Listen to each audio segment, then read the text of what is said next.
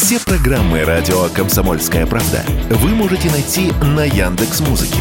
Ищите раздел вашей любимой передачи и подписывайтесь, чтобы не пропустить новый выпуск. Радио КП на Яндекс Музыке. Это удобно, просто и всегда интересно.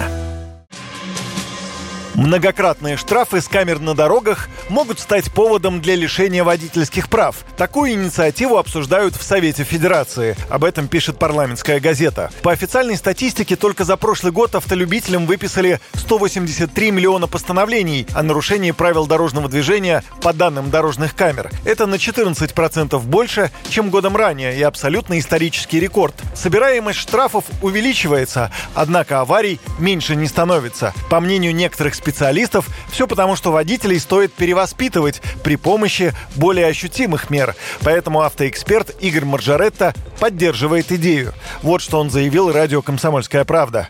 Дело в том, что странная такая сейчас э, реальность. Человек может там 100-200 раз в году нарушить правила, и если он не оплатил эти штрафы, его будут ловить. А если он оплатил, то с точки зрения закона он считается благополучным водителем, он получает там преференции при покупке полиса ОСАГО и так далее. Можно нарушать сколько хочешь, главное, чтобы ты заплатил. То есть главное для государства в этой ситуации получить выходит деньги, что ли. Мне кажется, что человек, который в любом случае сто раз за год нарушил ПДД, он очень опасен на дороге. Его хорошо бы с дороги убрать. Для этого в европейских странах, э, да не только в европейских, существует бальная система. У нас бальной системы нет, и пока ее, насколько я понимаю, не собираются вводить. И, наверное, надо каким-то образом придумать наказание для тех, кто систематически нарушает правила дорожного движения. Автоюрист Лев Воропаев также согласен с инициативой лишать прав за многократные нарушения, которые фиксируют камеры.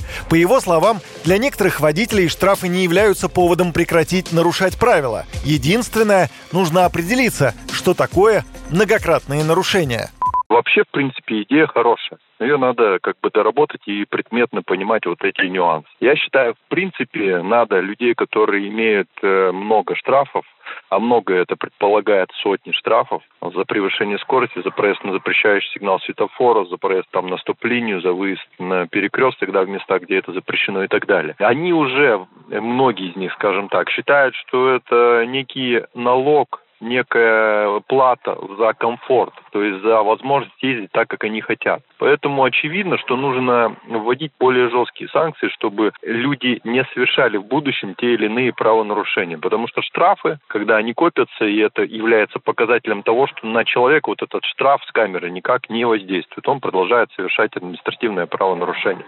В Совете Федерации также запросили данные из регионов, как там работают камеры. Ведь с их помощью можно фиксировать не только нарушение правил дорожного движения, но и, например, парковку на газоне. Чтобы выписать штраф, нужно установить владельца автомобиля, а для этого местным властям приходится обращаться в госавтоинспекцию. Ждать ответа иногда приходится так долго, что проходят сроки давности для привлечения к ответственности. Поэтому поступило предложение создать единый реестр транспортных средств, к которому смогут обращаться власти всех уровней. Юрий Кораблев, Радио «Комсомольская правда».